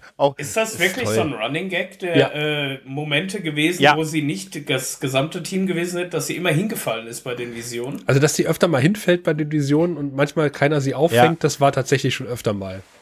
Mhm. Ja, richtig. Die Visionen waren am Anfang öfters in der Serie. Also in der ersten Staffel hat man das häufiger gesehen, und das ist dann, da waren sie immer so ein bisschen physisch ein paar Meter entfernt. Mhm. Und hier war es ja auch so, sie hat die Vision hinter sich, und Wesley und Gunn gucken sie ganz ungläubig an, und sie sagt, wieso liege ich nicht auf dem Boden? Und dann fährt die Kamera ja zurück und wir sehen Angel, der sie gehalten hat und sagt, weil ich dich gefangen habe. Es war öfter mal, glaube ich, die Szene, dass sie dachten, Cordy hätte eine Vision und Angel wollte sie fangen und sie hatte gar keine. Genau, oder hat genießt. Ja, genau. Das war dann nur ein Nieser. Ach so, okay, ja, okay. Ja, es war ein bisschen wankelmütig. Die beste Vision war tatsächlich in dieser Folge, genau unmittelbar bevor es passiert. Das ist voll super in so einer Falle. Danke! Nein, und auf jeden Fall, das schon, ich finde, das ist ein super Moment, wo sie sagt, hey, wieso liege ich denn nicht auf dem Boden, und wenn ich dich gefangen habe, das ist so symbolisch für, er fängt sie halt auf, oder er ist wieder für die Leute da, und dann wird ja auch, sie sagt ja dann auch, ja gut, dann sollte er fahren. Genau. Ja, und dann sagt ja Wesley los, let's go. Ein total schönes Ende, finde ich. Ja, tatsächlich. Und die Folge ist vorbei, ja. Ich hatte auch ehrlich gesagt genug vom grübelnden, brütenden, bösen, pseudo-bösen Angel. Ich möchte das Team wieder vereint haben. Wie lange waren die jetzt getrennt? Fast die ganze Staffel. Echt? Tatsächlich. Okay. Ja, die haben das auch viel länger, das ging relativ früh in der Staffel los, dass die sich immer mehr voneinander entfernt haben, und ich würde jetzt sagen, so an die 10 Folgen sind die nicht mehr ein Team halt. Nach dem, nee, also Leichentuch des Ramon waren sie definitiv noch zusammen, das ist 2008 gewesen. Ja gut, aber also auch da aber nicht mehr so richtig. Ich glaube so Folge 10 hatte sie rausgeschmissen, und jetzt... Ja, es war schon etwas, war schon einige Folgen auf jeden Fall. Davor war das Verhältnis aber auch schon sehr gespannt zwischen denen. Also war schon sehr, er hat den Boss raushängen lassen und sagte, ich mache das allein und ihr habt keine Fragen zu stellen, so nach dem Motto halt. Ne? Oder sie haben ihn nicht mehr so richtig erreicht. Das hat sich schon so durchgezogen von der Staffel. Ja, dann würde ich mal sagen, dann können wir an der Stelle ja mal darüber reden, wie wir die Folge so zeitlich einordnen. Ein Vampir im Spiegel der Zeit.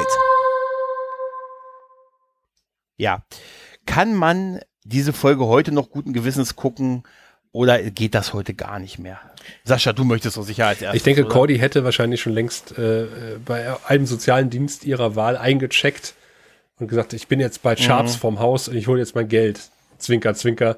Nein, aber dass sie nicht erreichbar ist, dass die Handys immer noch kein Netz haben, ist ja in Deutschland immer noch Standard. Insofern ist auch das nicht unüblich, und ja, dass man Cody nicht erreichen kann, dass sie gerade seit vier Stunden nichts mehr bei Twitter gepostet hat, ihr Insta-Kanal schon brach liegt und sich ihre Follower Sorgen machen. Mhm. Ja, meine Güte, das steht auch heute noch. Also mir hat jetzt keine Internetrecherche gefehlt, mir hat keine Anspielung auf irgendein Social-Media-Event. Nee, also, ja, meine Güte. Also ich glaube, die würde tatsächlich auch so noch funktionieren. Da ist jetzt kein Anachronismus mit drin, meiner Meinung nach. Ich kann dem auch nur zustimmen. Ich hoffe, ich gucke das nicht aus einer etwas verklärten romantischen Sicht, dass ich so lange Zeit, nach so langer Zeit endlich mal wieder eine Angel-Folge gesehen habe. Aber selbst, wie gesagt, ich habe das ja schon mal gesagt, das Make-up und die Dämonen, die eigentlich gar nicht so viel dahinter hatten, sondern nur dieses dritte Auge und so, das gruselte mich heute noch. Das würde mich heute noch mitnehmen.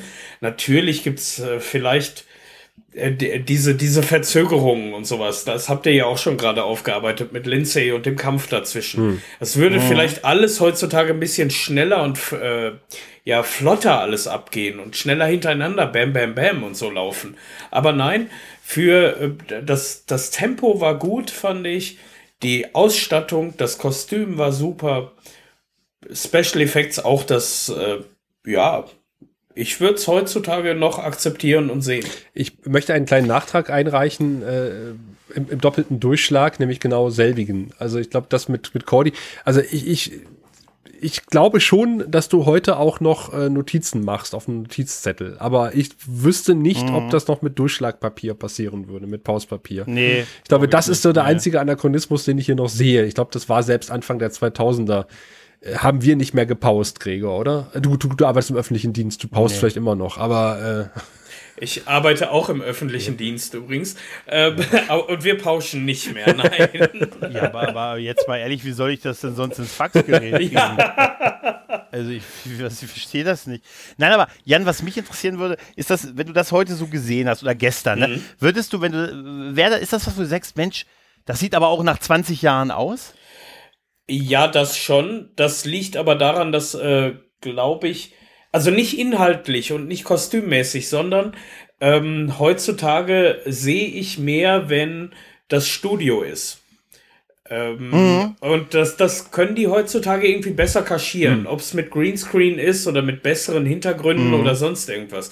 Aber wo ihr das gerade auch mit dem Haus sagtest, das war mir von vornherein klar, dass das Haus irgendwo nochmal benutzt werden musste, weil das ist eine Bühne irgendwo in irgendeinem Studio aufgebaut gewesen. Ja, das ist ein guter Punkt. Stimmt, da habe ich noch gar nicht. Stimmt, es sieht tatsächlich ein bisschen mehr nach Kulisse aus als. Na, obwohl, ich glaube, das Haus, wenn das wirklich ist, also ich glaube dir, Sascha. Dann ist es aber auch das Haus von, wo sie Dings gedreht haben. Sag an hier Marvel. Nicht Winter Soldier, sondern davor. Mensch, nicht Loki, sondern Wonder Vision. Okay. Wonder Vision haben sie da drin. Dann ist da zum Teil Wonder Vision auch mit drin gedreht worden, weil das ist dasselbe Haus gewesen. Gut, aber man weiß ja auch nicht, ob es außen und innen dasselbe ist halt und so, aber äußerlich auf jeden Fall. Ist schon interessant. Ja. Aber mit dem Studio, dass es nach Studiokulisse mehr aussieht, stimmt, das ist ein Aspekt, an den habe ich noch gar nicht so drüber nachgedacht. Aber gerade so das Set vom Angel Investigations an sich, hier das Hotel an sich, ne? Ja, ja, interessant.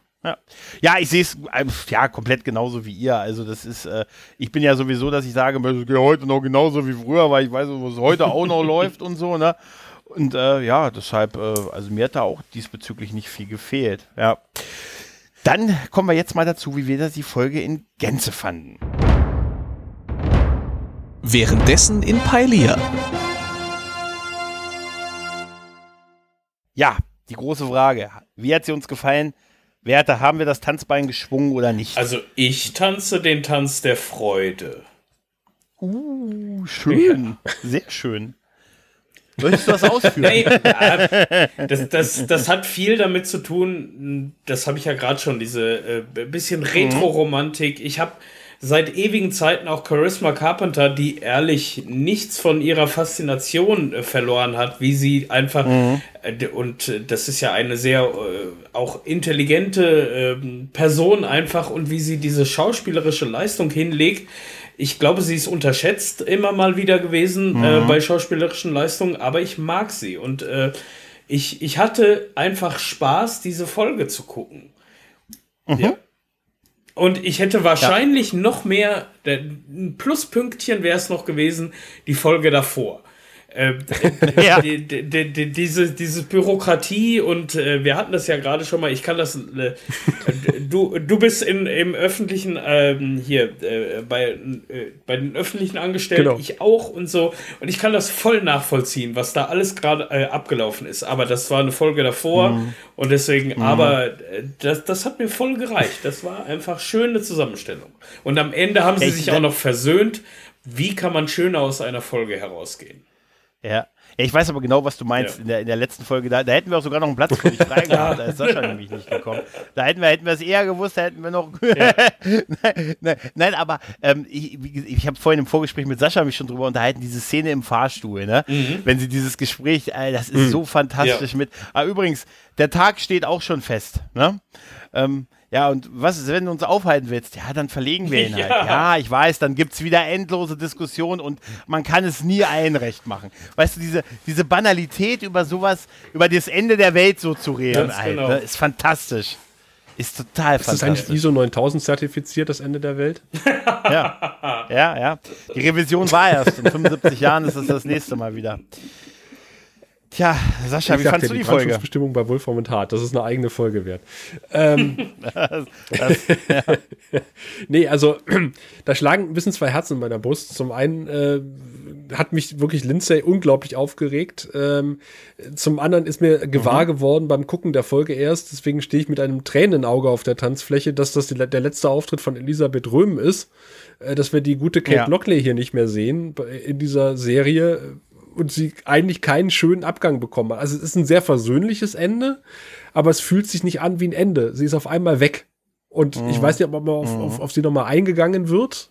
Ich fürchte nicht im Laufe dass sie nicht mehr erwähnt wird. Ich werde darauf achten, auf jeden Fall. Zum anderen freue ich mich natürlich, dass Darla jetzt endlich weg ist und dass diese Nacht mit Angel auch keine Konsequenzen haben wird. Oh nein, niemals wird die irgendwelche Konsequenzen haben. Seitdem ruft er ständig bei ihr an. Jetzt, wo wir wissen, dass wir auch so können. Wie wär's denn mit Freundschaft Plus oder Feindschaft Plus? Weißt du? Freundschaft 2G Plus. Ja. Nee, also nein, auf jeden Fall, also ich bewerte immer, hat mich eine Folge unterhalten oder nicht und meine Güte, die Folge hat mich unterhalten. Ich finde natürlich, man musste jetzt irgendwie einen Punkt finden, an dem Angel und die Gang wieder zusammenfinden. Also man musste die Gang in eine Bedrohungssituation hineinbringen, aus der Angel sie befreien kann. Und die hat man eigentlich verdammt gut aufgebaut, über 3 Folgen hinweg und das hatte ich vorher auch noch nie gesehen. In einer Serie der frühen 2000er, dass man sowas über Folgen hinweg zelebriert hat. Wir hatten ja zwischenzeitlich die Sharps schon wieder fast vergessen. Ja, die tauchten ja irgendwann vor 3 Folgen auf mit ihrem dritten Auge. Und dann, da waren die Sharps ja noch irgendwie. Und dann die waren halt immer mal wieder da. Und es kam halt nicht aus dem Nichts, wie bei manchen modernen Serien. Chipnell. Sondern es ist halt, es war vorbereitet und es führt zu einem, in dem Fall sehr traurigen, das fand ich echt auch erschreckend im Grunde genommen, dass da diese tote Familie lag. Das fand ich schon hart, ganz ehrlich. Aber trotzdem und hat mich die Folge einfach unterhalten. Ich hatte Spaß, das zu gucken und meine Güte, ich bin auf der Tanzfläche und vor allen Dingen bin ich auf der Tanzfläche, weil ich weiß, was nächste Folge kommt. Ja. Also ich führe die Tanzfläche an, Leute. Also wir werden die Polonaise führe ich an. Denn auch ich tanze natürlich den Tanz der Freude. Ich finde die Folge auch großartig. Ich bin froh, dass Angel jetzt auch so kann. Ne, das sei ihm gegönnt, vielleicht braucht er das. Er ist einfach entspannter nach 100 Jahren. Ja, ist jetzt so total chillig. Wo warst denn du? Nirgendwo. Nirgendwo. Nein, es ist ab jetzt auch. Nein, aber es ist, ich finde sie wie immer toll gespielt, ich finde sie gut inszeniert. Ich finde, die Dämonen hatten auch tatsächlich ein gewisses Potenzial. Gut, da wird jetzt nicht mehr so viel draus werden. Was mir auf den Sack ging, das haben wir auch schon gesagt, ist so dieser ganze Lindsay-Part in dieser Folge, der war echt ein bisschen schwach. Auch ich finde, dass Kate einfach so, das wirkt für mich wie, oh Gott, wir müssen für diesen Charakter noch irgendwie so einen Abschied jetzt nebenbei machen, aber es eine ganze Folge ist es uns auch nicht wert. Aber hätte die Folge, das möchte ich mal in den Raum werfen, es hätte vermutlich mehr gewirkt, wenn Kate tatsächlich gestorben wäre mit den Pillen. Ja, tatsächlich. Hätte das. Aber andererseits sollte das ja jetzt bewusst, glaube ich, das war ja seine erste gute Tat wieder. Weißt du? Dass er sie dann doch gerettet hat. Weißt du? Ich glaube, das sollte so seine Offenbarung, sollte das wieder einläuten. Ja? Ne, das ist, und ich habe wirklich das Gefühl, man hat halt für den Charakter in aller Eile dann doch ein versöhnliches Ende geschrieben, so halbwegs, aber wie gesagt, es war dann doch nicht genug wert, um eine ganze Folge der Sache zu widmen. In einer alternativen Zukunft hat Kate eine Stelle bei Angel Investigations bekommen und die Serie hätte ich gerne gesehen. Ja, tatsächlich, also ich fände sie toll als Teil der Gang. Es ist ja auch durchaus möglich, dass vielleicht noch in der zweiten ein bisschen mehr mit ihr geplant war, aber dann dieses überraschende Jobangebot von Law and Order gekommen ist, man weiß es ja nicht. Genau.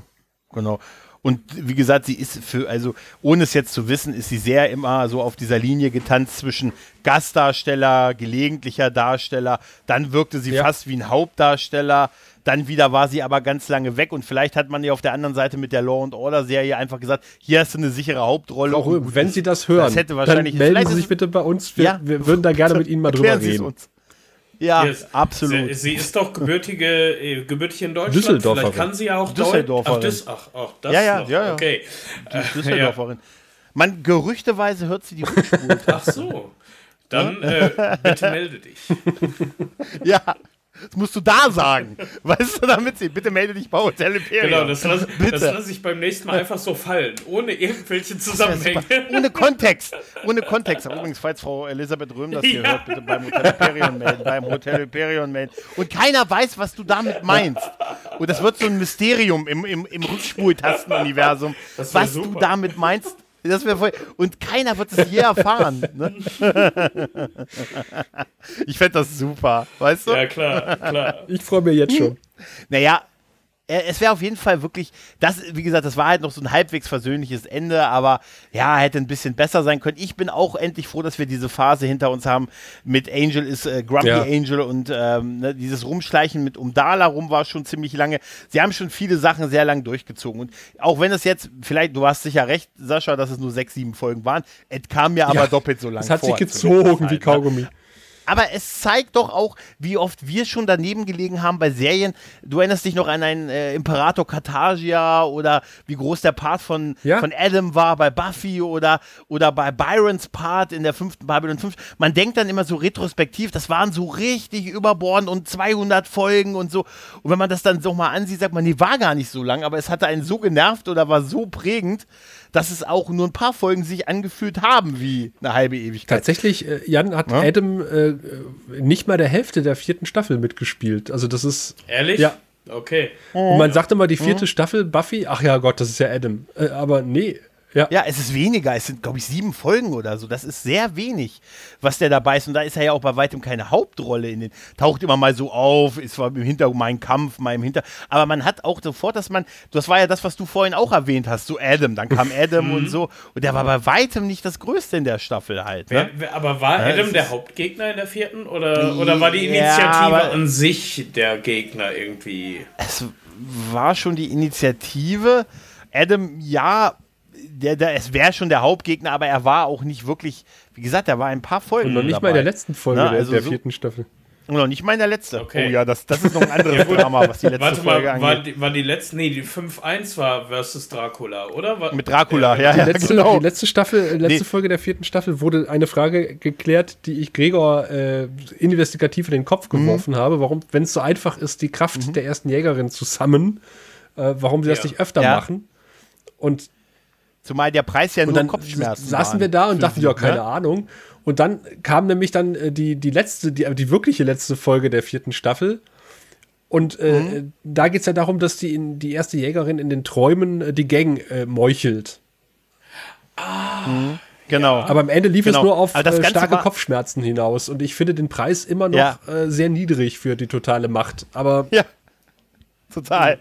Nein, aber es war noch viel witziger, Jan. Wir haben nämlich einen Audiokommentar für einen Buffy-Podcast damals gemacht und da haben wir uns diese Frage gestellt und ich habe mit einem großen Inbrunst noch Sascha erklärt, dass das nie wieder thematisiert wird.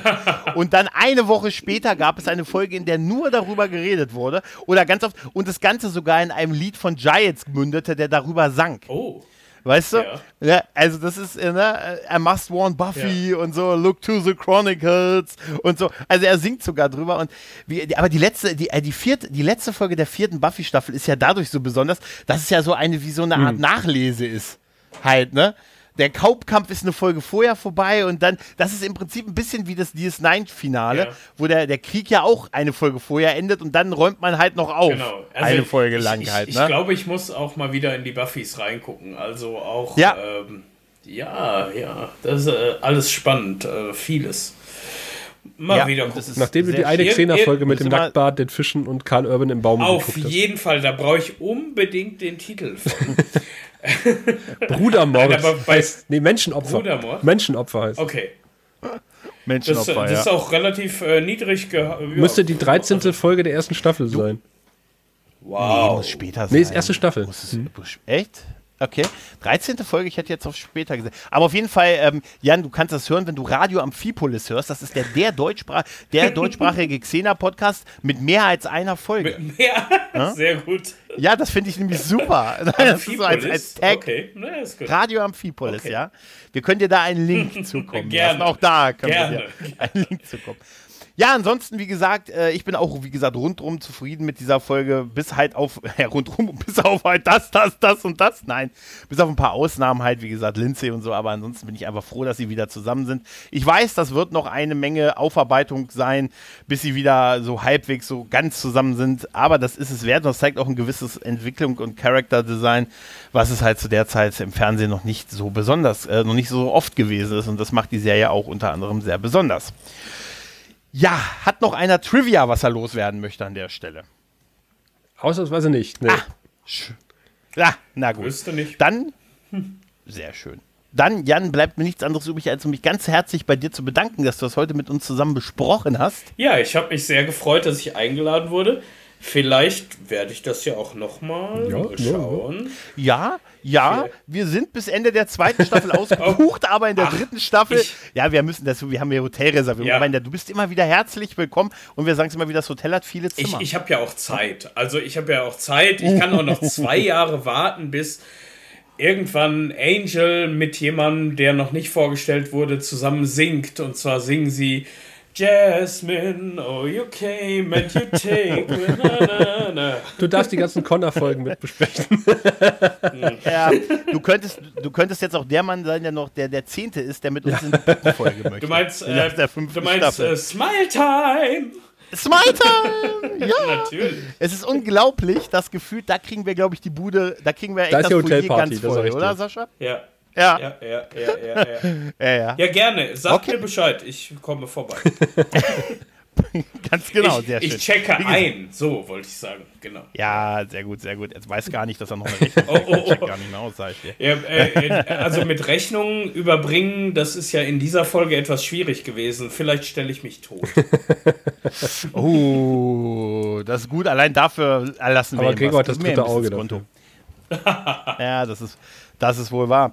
Tja, dann bleibt uns an der Stelle nichts anderes mehr übrig, als zu sagen, freut euch schon auf nächsten Monat, denn da geht es um die Folge, auf die Sascha seit gefühlt 48 Jahren wartet. Es ist nämlich Zeit für Disharmony. Ich möchte sagen, es ist meine absolute Lieblingsfolge von Angel. Ja, ich stapel da nicht tief. Das ist meine Lieblingsfolge. Ganz genau. Und bis dahin heißt es... Freut euch auf Disharmony und immer den Himmel im Auge behalten.